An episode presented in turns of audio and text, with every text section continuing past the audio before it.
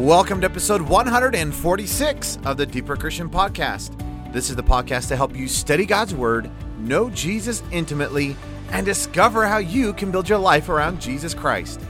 I'm Nathan Johnson, and in today's episode, I want to talk about the difference between having peace from our circumstances and having peace in our circumstances. Let's dive in.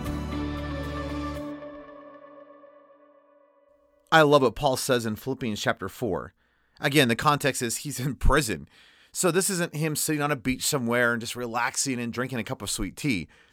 But listen to what he says in Philippians chapter 4, verse 4. Paul says, Rejoice in the Lord always. Again, I will say, rejoice. Now, again, I just think it's mind boggling to recognize that it's not that Paul just has this easy life and he says, you know what? Hey, in the midst of, you know, sitting on this sunny California or sunny Florida beach with a cup of sweet tea or lemonade and just relaxing underneath the palm trees, wow, rejoice. In fact, let me say this again rejoice. Rather, he is saying that in the middle of a dark, damp, dreary prison. And he says, in the middle of this hardship, in the middle of this difficulty, let me tell you, rejoice. In fact, let me tell you it again rejoice. Now, Paul goes on and says in verse 5 let everyone come to know your gentleness. The Lord is at hand. Be anxious for nothing, but in everything by prayer and supplication with gratitude, make your requests known to God. Now, I think the secret to the rejoicing always is found in verses 5 and 6. In other words, when I know that the Lord is at hand, and when I'm actually able to actually see Him, and in everything with prayer and supplication and gratitude, I'm literally talking and making my requests known to him, then you realize there's no reason to be anxious for anything. In fact, it's when I have a clear focus of who God is, it allows me to, well, rejoice. But listen to what Paul says in verse 7. He says, And the peace of God, which surpasses all understanding, will protect your hearts and minds through Christ Jesus. I just love that verse. He's saying that the peace of God, and you recognize that the peace of God isn't just some abstract concept that God has. Rather, we are told over and over in the New Testament that God Himself is our peace.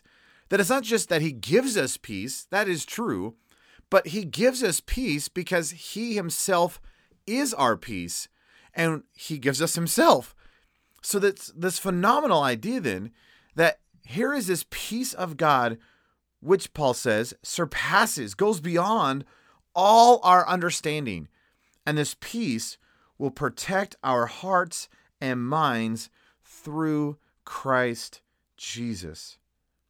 What an amazing reality. Well, I've been pondering this idea all week long, and it's really just the idea of the difference between having peace from our circumstances and having peace in the midst of our circumstances.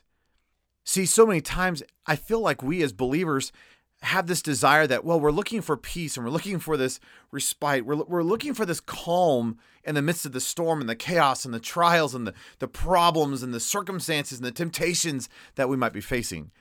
And so we turn to God and say, God, I, I'm just, I need some peace. And could, could you bring just as this calm upon my life? Why? Because there's all this chaos swirling around me. And God is gracious and he is so loving that he does do that. But wouldn't it be interesting if rather than trying to seek peace from my circumstances, I would ask God to have peace in the midst of my circumstances? See, biblically, it seems like, especially Paul's desire, is not that God just removes us from the circumstances. Rather, God gives us the grace, the empowerment, and the peace in the midst of our circumstances.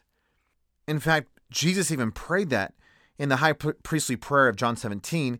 He says in verse 15, he's talking to the Father and he says, I do not pray that you should take them out of the world, but that you should keep them from the evil one. They are not of the world, even as I am not of the world. And it's this interesting idea that it's not that Jesus is asking that we be removed from the difficulty, but that in the midst of our difficulty, we would be protected, or if I could use the language, have peace.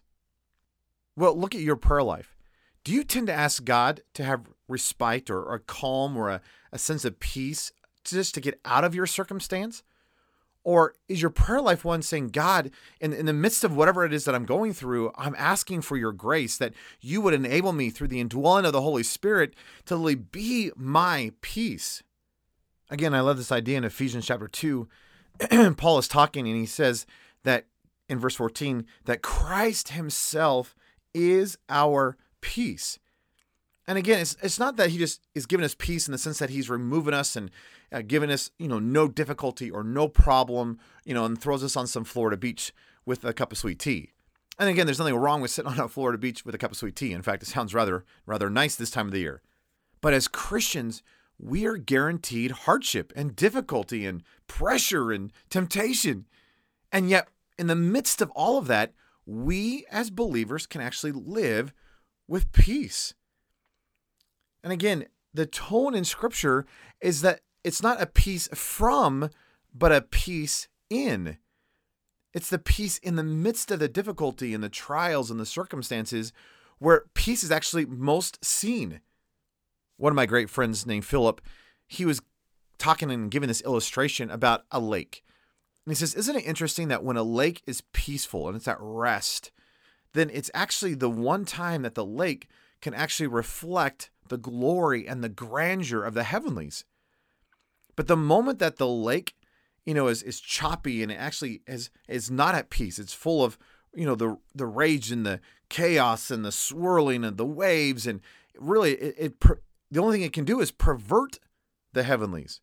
That it actually is not reflecting the grandeur of the sky and the, the majesty of the mountains and, and just the reality of, of the heavens. And it's a great picture of what our lives as believers are supposed to look like. See, no matter the difficulty or the situation or the circumstance that we may be in, our lives are actually to be peace. And as such, when our lives are at peace, despite what may be going on around us, our lives are able to reflect the realities of the spiritual, that, that the realities of heaven and all that God is wanting to do can actually be evidenced and revealed and showcased in our life. But see, when our lives become choppy and all the waves are kind of rolling and our life is not at peace, then we actually pervert or we distort the reflection. So, what would it look like, whatever it is that you're going through today, that you became peaceful? Again, it's not a removal from your circumstance, but would you allow Jesus to be your peace in the midst of the circumstance? And as such, what the world begins to see is a reflection of Him who is our peace. So, can I just freshly encourage you today, regardless of what's going on, don't just get so sidetracked with the circumstance or the situation or the pressure or the temptation that your life becomes unrestful, your life becomes chaotic, your, your life becomes so full of winds and waves that it distorts the picture. Rather, will you allow Jesus, who is our peace, because he is the Prince of Peace, would you allow him to be your peace and allow your life to have just a calm about it? That even though you may feel like things are going crazy all around you, that deep down there's a wonderful rest because you recognize that he himself is our peace. And as such, would you allow the world to see a reflection of him showcased in and through your life? I think that's a great picture of what every believer is supposed to look like. Well, I hope that was just an encouragement for your life today. And thanks for listening to this episode of the Deeper Christian Podcast. For show notes of this episode, please visit deeperchristian.com forward slash 146 for episode 146. And until next time, know I am cheering you on as you build your life around the Prince of Peace himself, Jesus Christ.